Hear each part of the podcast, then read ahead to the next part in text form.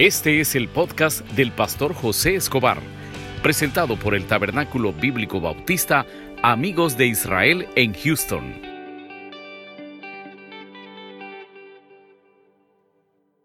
Abramos nuestras Biblias en Hechos de los Apóstoles 2. Hechos de los Apóstoles 2. Vamos a estar hablando esta mañana sobre la resurrección, pero yo quiero que entendamos algo. Uno, dos. Yo quiero que entendamos algo. Hay, hay que entender dónde nace la iglesia, cómo comenzó la iglesia. Y la semana pasada nos quedábamos en Hechos de los Apóstoles 2, donde estábamos hablando que la, la iglesia inicia. Quiero que entienda esto. La iglesia inicia en Hechos de los Apóstoles. ¿Cuándo inicia? Cuando viene el Espíritu Santo.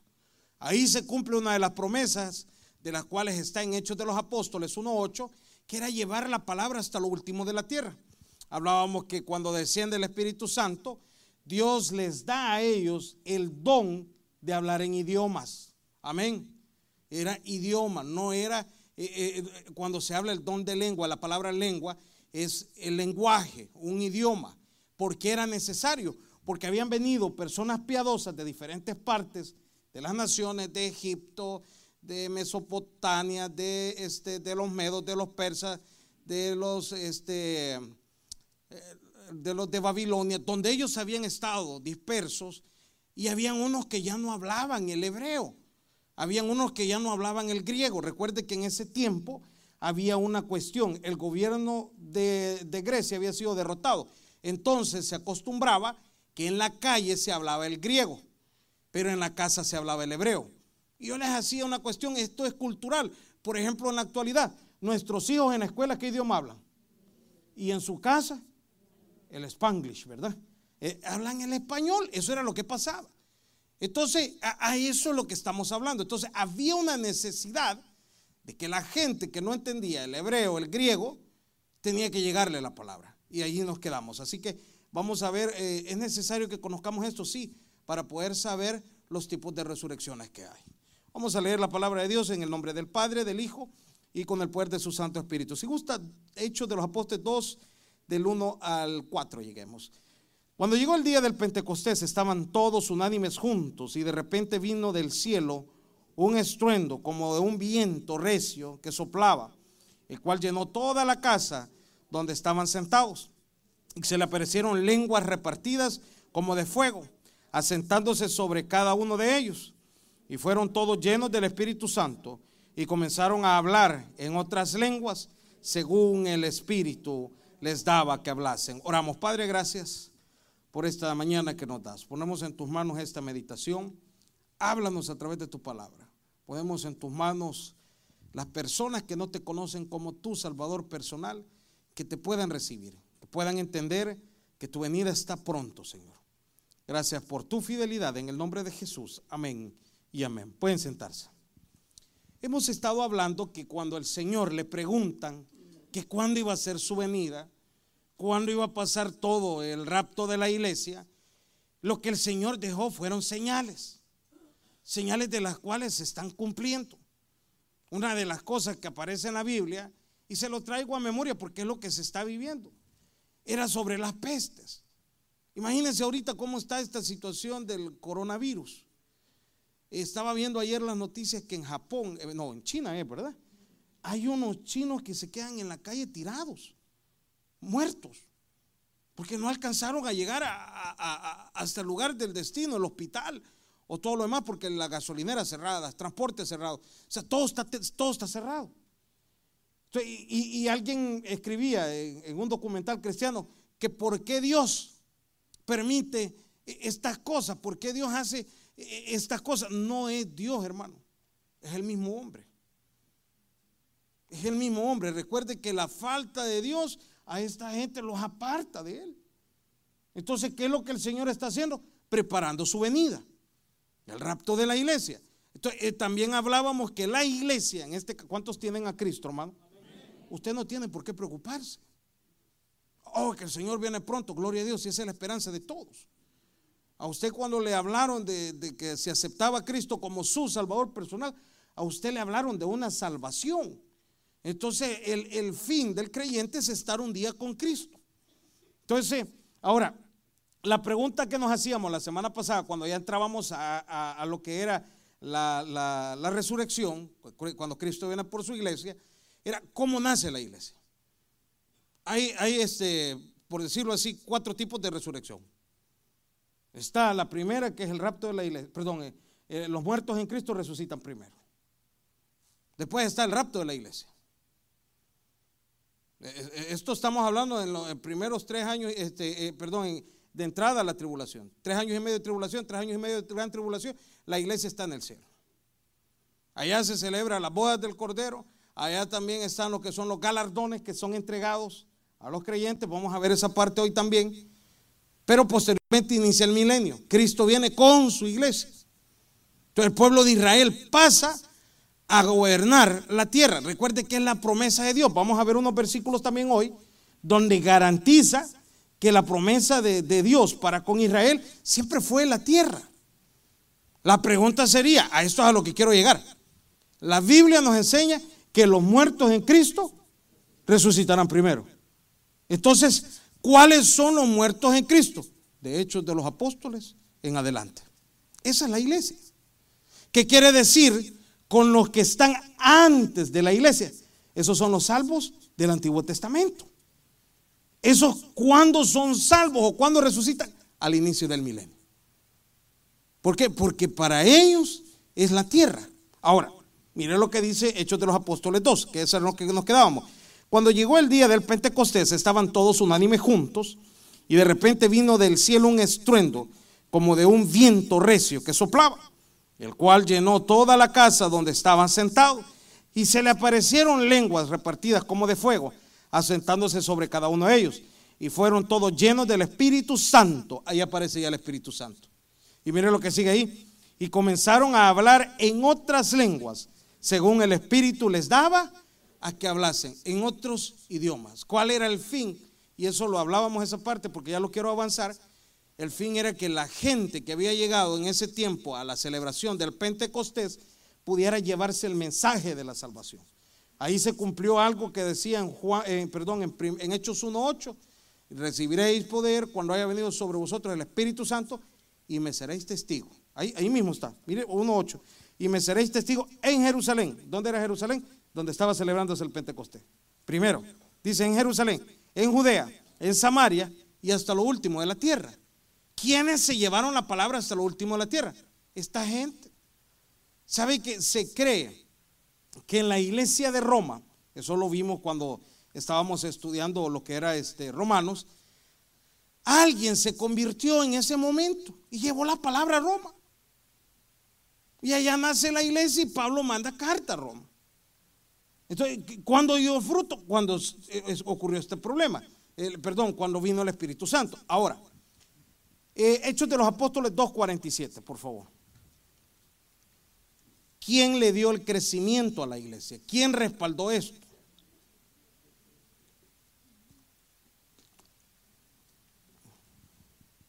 ¿Quién ha respaldado el Evangelio? Yo les decía a ustedes, el cristianismo nace de unos jóvenes judíos. Miren lo que le estoy diciendo. Hermano, ¿por qué dice? No, los discípulos del Señor eran judíos. Se cree que los discípulos del Señor andaban entre 30, 35 por ahí de, edad, cuando el Señor los llama 40. Y no todos habían promedios de edades. Nace con ellos el cristianismo, ellos comienzan a predicar la palabra a muchas personas, pero en un inicio el cristianismo era solo para judíos. Pero ¿quién estaba este, respaldando ese ministerio? En Hechos de los Apóstoles 14 eh, se habla del concilio, donde se llegó al acuerdo de que los cristianos eran salvos por fe y los del judaísmo eran, este, ¿cómo se llama? Por, por la ley. Ahí hubo una división, pero inició con los judíos. Ahora, mire lo que dice acá, ¿quién dio el respaldo en todo lo que estaba ocurriendo? 2.47, ¿lo tienen? Alabando a Dios y teniendo favor con todo el pueblo. ¿Y qué dice ahí, hermano? Y el Señor añadía, cada día a la iglesia los que habían de ser. Ahí ya se habla de la iglesia. Ya, ya, ya se desarrolla diferente el término. Pero ¿quién comenzó a respaldar todo esto? Fue Dios, hermano. Quien respalda el cristianismo en todas partes del mundo es Dios. No hay nadie más. El que le da el crecimiento a una iglesia no va a ser un pastor, va a ser Dios el que lo va a respaldar. Eso lo tiene que saber la iglesia. Mire otra cosa más, rapidito para avanzar. Hechos 11:5, porque sí traemos varios versículos. La iglesia comienza con judíos. Hechos 11:5.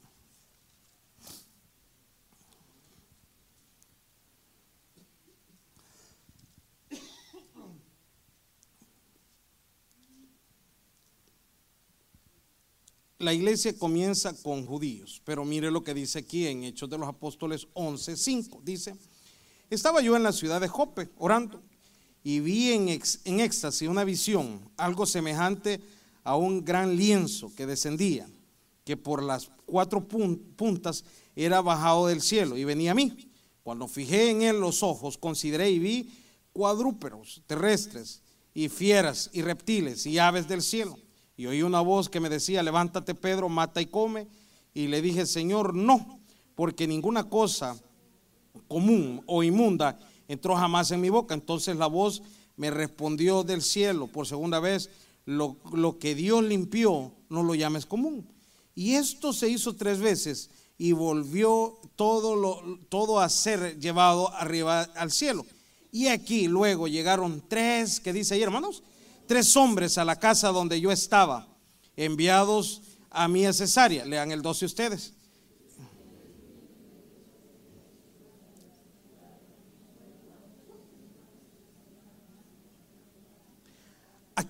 quien nos contó cómo había visto en su casa un ángel que se puso en pie y le dijo, envía hombres a Jope y haz venir a Simón, el que tiene por sobrenombre Pedro. Ustedes el 14.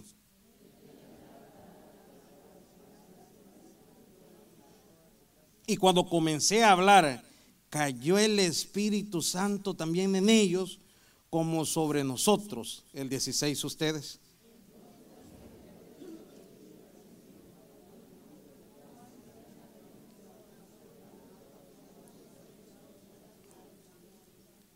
¿A qué se refiere ahí? Entonces comienza la predicación a los gentiles. Los gentiles no teníamos ese privilegio. Yo quiero que entienda esa parte. Eh, eh, el Señor, el pueblo de Dios, es Israel.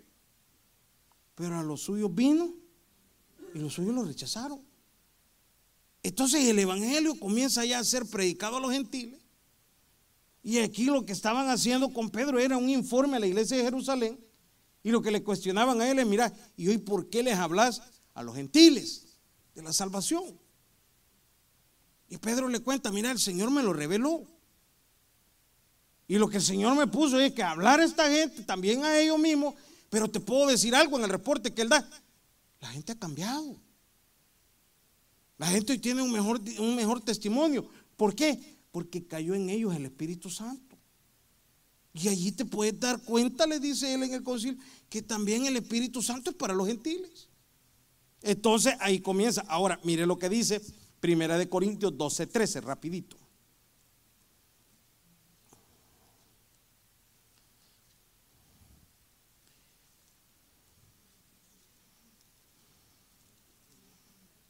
De Corintios 12, 13. ¿Qué ocurre entonces? Mire lo que dice ahí.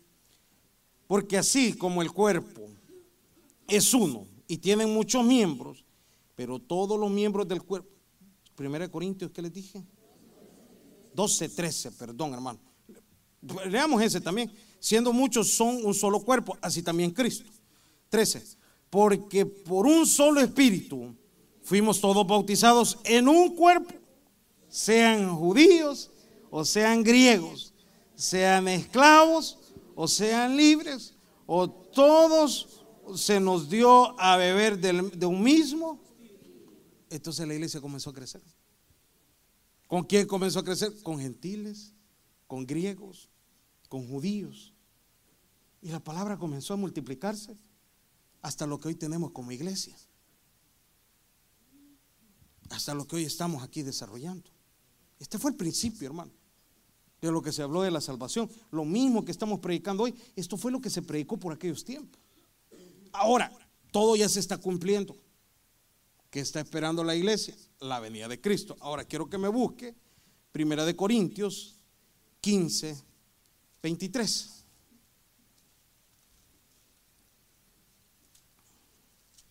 Primera de Corintios 15, 23.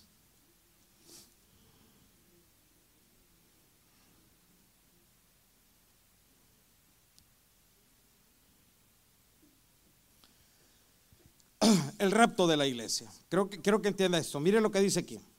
15:23. Pero cada uno en su debido orden. Cristo, las primicias. Luego los que son de Cristo. ¿En qué dice ahí, hermano? ¿De qué está hablando aquí? Del rapto. Todo en su orden. La primicia, ¿quién es? Cristo. Encontré hace poco un este, una, una interpretación bíblica que me gustó. Yo se lo compartí a los hermanos de las nueve que la hace el pastor MacArthur. Dice el pastor MacArthur que en el Antiguo Testamento entraba el sumo sacerdote al lugar santísimo, ofrecía la ofrenda de perdón de pecados, porque la salvación siempre fue por un sacrificio, siempre fue por sangre. Pero el pueblo se quedaba afuera, eso es lo que me gustó, nervioso, nervioso se quedaba el pueblo, habrá aceptado Dios el perdón de pecado. Habrá aceptado Dios la ofrenda que mandamos. El sumo sacerdote llevaba una campanita, un lazo, el cual eh, era, era como la señal para ver si, el, si, si, la campanita ya no sonaba. Eso significaba que el, sacrificio, no, el, sacerdote había muerto y el sacrificio había sido rechazado. Pero si salía el sacerdote, el sacrificio había sido dado. En este caso, nosotros tenemos un cordero que es Cristo, perfecto. Pero cuando el Señor dice en Juan, voy pues a preparar moradas, Él hace la función de sacerdote. Entonces la iglesia está esperando su venida. Amén o no amén. ¿Están, eh, ¿Me están entendiendo lo que les digo? El Señor se va, dice en Juan 14, que lo vimos la vez pasada, a preparar moradas. Entonces la iglesia está esperando la venida de Cristo. Y dice eh, el pastor MacArthur un buen, buen comentario, dice, si, la, si, en ese tiempo, cuando entraba el sumo sacerdote a dar el sacrificio, el, que, el pueblo quedaba temeroso o nervioso si iba a ser aceptado el sacrificio, la iglesia, quiero que entienda esto, no hablo que la salvación es por obra, es por gracia la iglesia debería estar nerviosa diciendo, efectivamente acepté a Cristo como mi Salvador personal, debido a mi testimonio. ¿De verdad estoy dando frutos de arrepentimiento? Esa sería la pregunta de la iglesia. En espera de la venida del Señor. En espera de la venida del Señor. Pero aquí habla literal, quiero, y esto es lo que quiero que usted se lo grabe 15, 23. Pero cada uno de eh, eh, en su debido orden, Cristo la primicia, Cristo ya está en el cielo. Y dice después, hermano, luego los que son de Cristo. ¿Quiénes son de Cristo? La iglesia. Mire otro más. Primera de Tesalonicenses 4:16.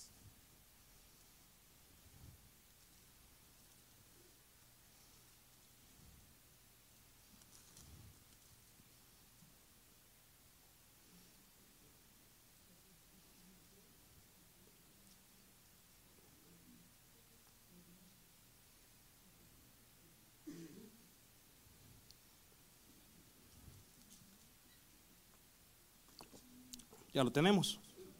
Mire lo que dice aquí, Primera de Tesalonicenses 4:16. Lo tenemos.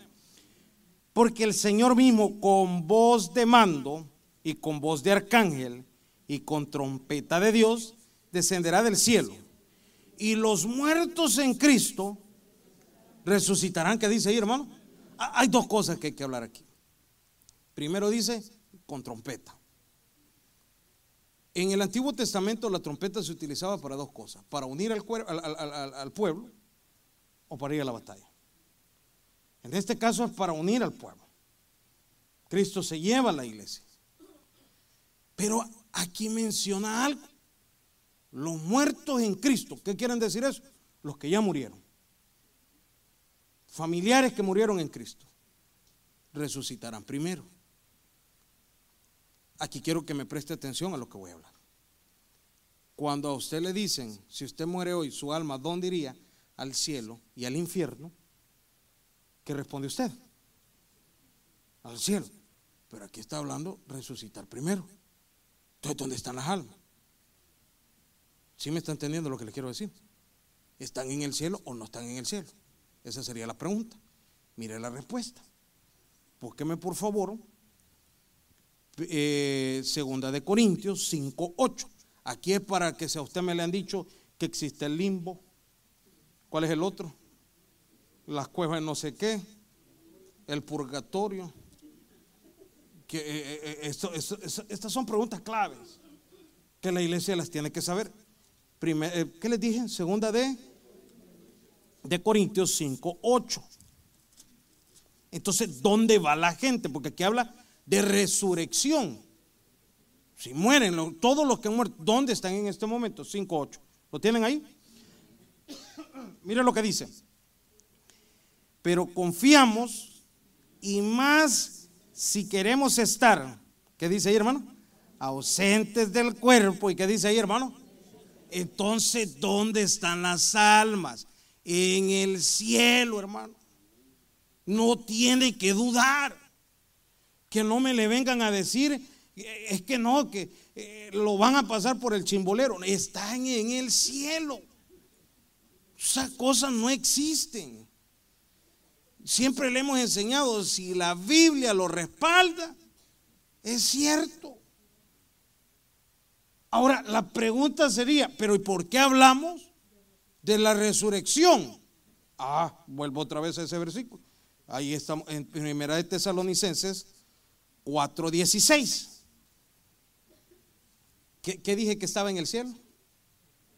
Las almas, ¿verdad? Vamos, bien, ¿verdad? Las almas, ¿verdad? Mire lo que sigue aquí. 4, ¿qué es lo que va a resucitar? 4.16. Lo tienen ahí, ¿verdad? Porque el Señor mismo con voz de mando y con voz de arcángel y con trompeta de Dios descenderá del cielo y los muertos en Cristo resucitarán pero con cuerpo glorificado. Lo que resucita es el cuerpo glorificado. ¿Y qué significa el cielo entonces, hermano? Es el antesala a la eternidad. Ese es el cielo. Imagínense todo lo glorioso que hay en el cielo, todo lo que se vive a la antesala de la eternidad. ¿Cuándo comienza la eternidad? Después del milenio, hermano. No, ahí yo quiero que entienda algo y que se le salga esto de la mente cuando la gente le dice, uy, viene el fin del mundo. No, no, no, no, hermano. Viene el fin de la gracia, que es el rapto de la iglesia. Después queda la salvación, siempre por creer en Cristo, pero ya no hay gracia. Después de eso vienen eh, mil años, eh, eh, que se conoce como, como el milenio. Estamos hablando que por el fin del mundo faltan mil siete años después del rapto. Pero aquí está hablando entonces, los muertos en Cristo, las almas están en el cielo. Que no le quepa duda. Que nadie me lo venga a engañar a decirle, no, eh, hubo años, años pasados, estamos hablando siglos, por no decir, por los 1400, 1500, que se manejaba la idea y llegaban a su casa y le decían, mire, su abuelito murió en tal año. Si usted trae ofrenda a la iglesia, se lo sacamos del infierno. Esa es mentira. Hebreos dice que una vez el hombre muerto, ¿Va para condenación o para salvación? Mire otro más. Ya vimos lo que es el rapto de la iglesia. Ya vimos lo que es este, la, la resurrección. ¿Dónde están las almas en este momento? Ahora, busque por favor Apocalipsis 22. Apocalipsis 22.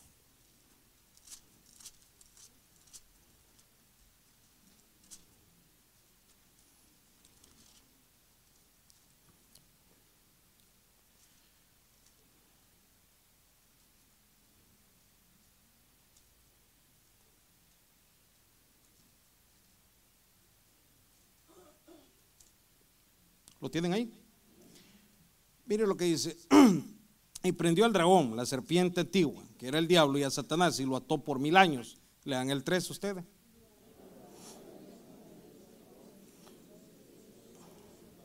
Hasta que fuesen cumplidos mil años. Y después de esto debe ser desatado por un poco de tiempo. Y vi, y vi tronos y sentándose sobre ellos los que recibieron facultad de juzgar, y vi las almas de los decapitados por causa del testimonio de Jesús y por la palabra de Dios, los que no habían adorado a la bestia ni a su imagen y que no recibieron la marca y, se, en sus frentes ni en sus manos y, y vivieron y reinaron con Cristo. ¿Por qué dice ahí, hermano? ¿Qué aparece ahí? Aquí aparece la resurrección de los del Antiguo Testamento. Esto es Israel. Porque Israel, hermano, porque Israel la promesa de ellos fue la tierra. Porque les digo esto, búsqueme Génesis 12.1. Esto ya lo sabemos, usted ya lo tiene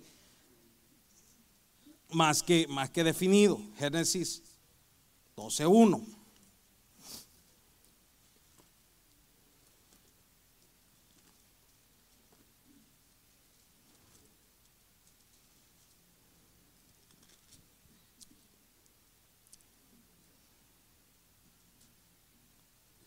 ¿Lo tienen ahí? Miré la promesa. Primer promesa, pacto de Abraham.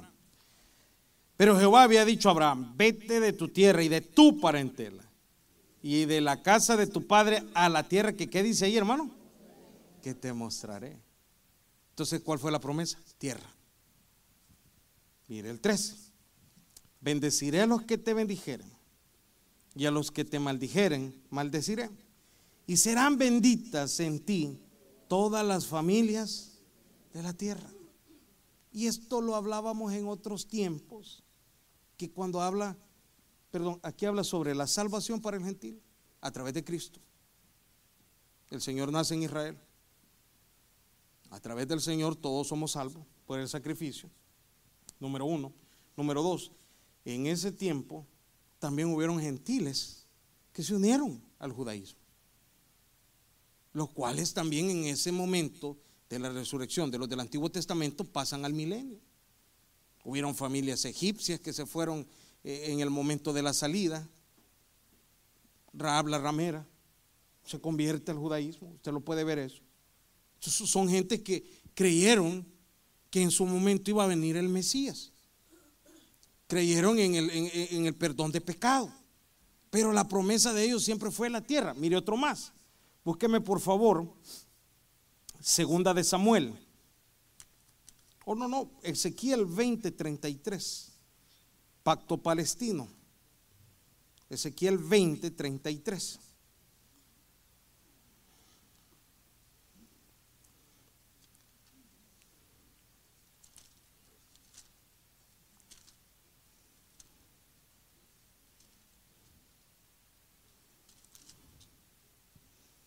¿Lo tenemos? Vivo yo, dice Jehová el Señor, que con mano fuerte y brazo extendido y enojo derramado, he de reinar sobre vosotros.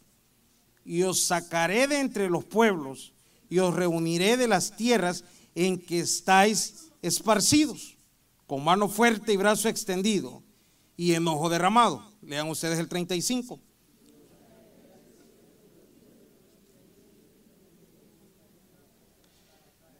Como, como, como litigué con vosotros los padres en el desierto en la tierra de Egipto, así litigaré con vosotros, dice Jehová. Os haré pasar bajo la vara y os haré entrar en los vínculos del pacto. ¿Qué se refiere? Tierra prometida.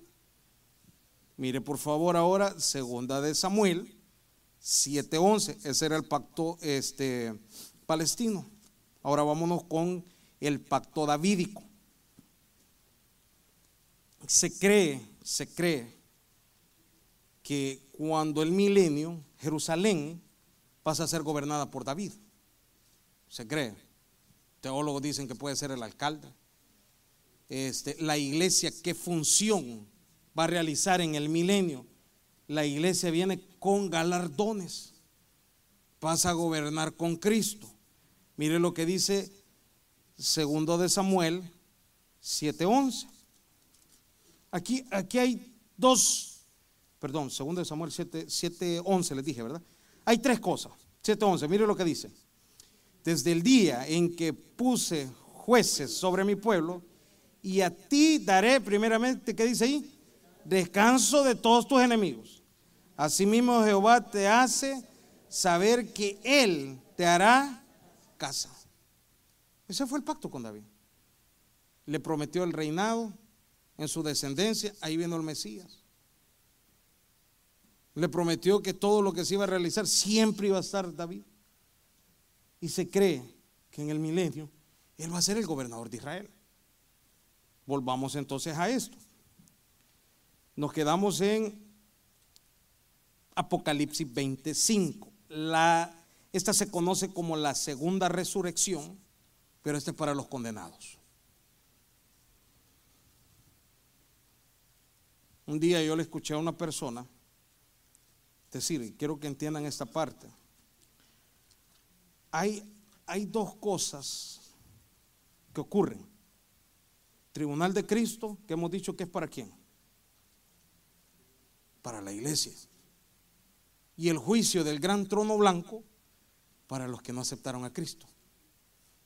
Un día yo le escuchaba a una persona con mucho respeto que dice que al morir todos vamos a pasar al cielo y vamos a ser juzgados en el juicio del gran trono blanco. No.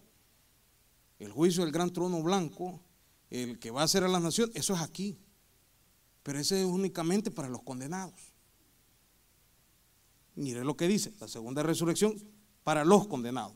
Apocalipsis 25, ¿lo tienen ahí? Pero los muertos no volvieron a vivir hasta que se cumplieron los mil años. Esta es la primera resurrección. Ahora, búscame el 11. Y vi un gran trono blanco y al que estaba sentado en él, de delante del cual huyeron de la tierra y el cielo, y ningún lugar se encontró para ellos. Y vi a los muertos grandes y pequeños, de pie ante Dios. Y los libros fueron abiertos. Y otros libros fue abierto, el cual es el libro de la vida. Y fueron juzgados los muertos por las cosas que estaban escritas en los libros, según sus obras. Y el mar entregó los muertos que habían en él. Y la muerte y el Hades entregaron los muertos que habían en ellos.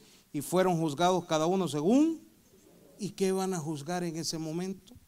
las veces que les hablaron de Cristo como su Salvador personal y no lo quisieron aceptar. Eso es lo que va a salir.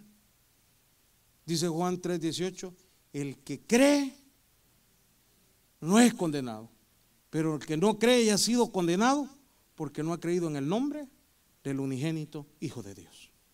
Así de fácil.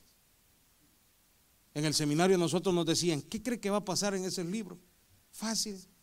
Un video les van a poner cuántas veces les hablaron de Cristo y creían que esto era una locura. ¿Cuántas veces creyeron que el Evangelio era, era para, robar dinero? ¿Cuántas veces? ¿Qué, qué cosas no inventan? Y jugaron, insultaron, hicieron chistes de los cristianos.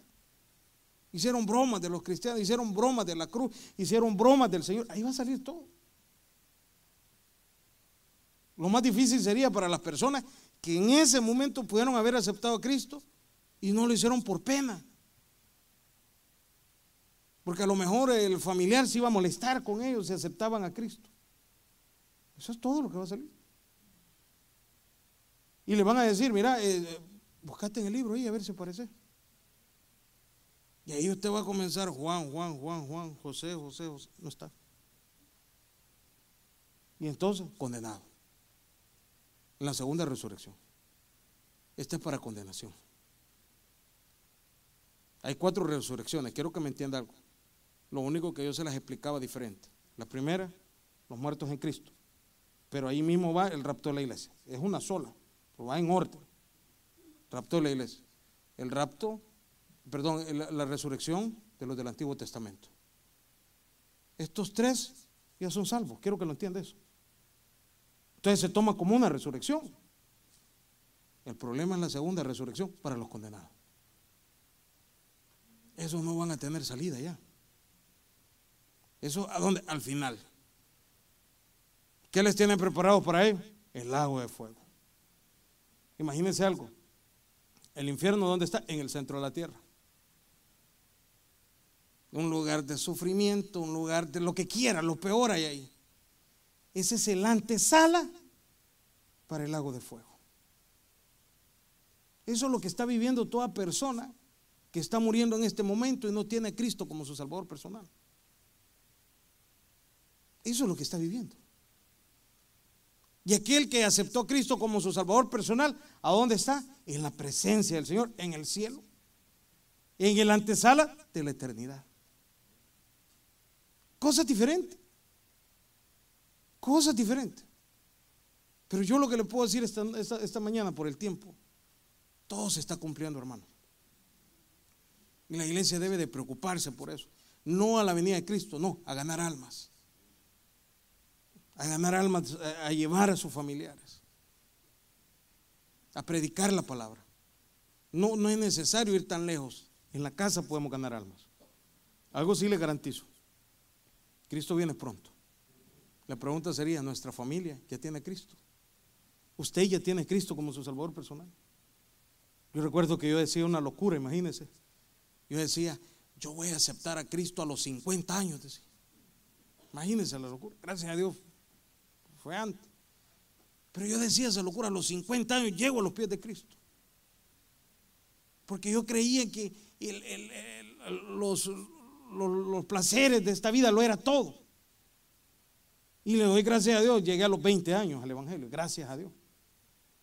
Pero imagínense, hubiera, ya no estuviera vivo. Y hay gente que le pone tiempo y dice, no, tal fecha voy a aceptar a Cristo, ¿por qué no hacerlo ya? ¿Por qué no hacerlo ya? Si usted se está dando cuenta que la venida de Cristo está pronto. No le, tome juego a esto. La venida de Cristo está pronto. La pregunta sería, ¿usted ya tiene Cristo? ¿Su familia ya tiene a Cristo? ¿Su jefe ya tiene a Cristo? ¿Sus compañeros de trabajo ya tienen a Cristo? Las personas, su mejor amigo ya tiene a Cristo. Su novio ya tiene a Cristo. Su novia ya tiene a Cristo. Su esposo ya tiene a Cristo. Su esposa ya tiene a Cristo. Esto no es un juego. Cristo viene pronto. La pregunta sería, ¿nuestras familias están preparadas? ¿Usted esta mañana está preparado? Y si no está preparado, ¿qué hay que hacer? Aceptarlo como nuestro Salvador personal. Démosle un aplauso al Señor. El mensaje ha llegado a su final. Abra su corazón y reciba al Señor Jesucristo como su Salvador personal, invocándole de esta manera. Señor Jesús, yo te recibo hoy como mi único y suficiente Salvador personal. Creo que eres Dios, que moriste en la cruz por mis pecados y resucitaste al tercer día. Me arrepiento, soy pecador, perdóname Señor. Gracias doy al Padre por enviar al Hijo a morir en mi lugar. Gracias Jesús por salvar mi alma hoy en Cristo Jesús. Amén. Bienvenido a la familia de Dios ahora le invitamos a que se congregue con nosotros. Estamos ubicados en el 6611 Bisonet Street, Suite 112, Houston, Texas, zip code 77074. Le esperamos.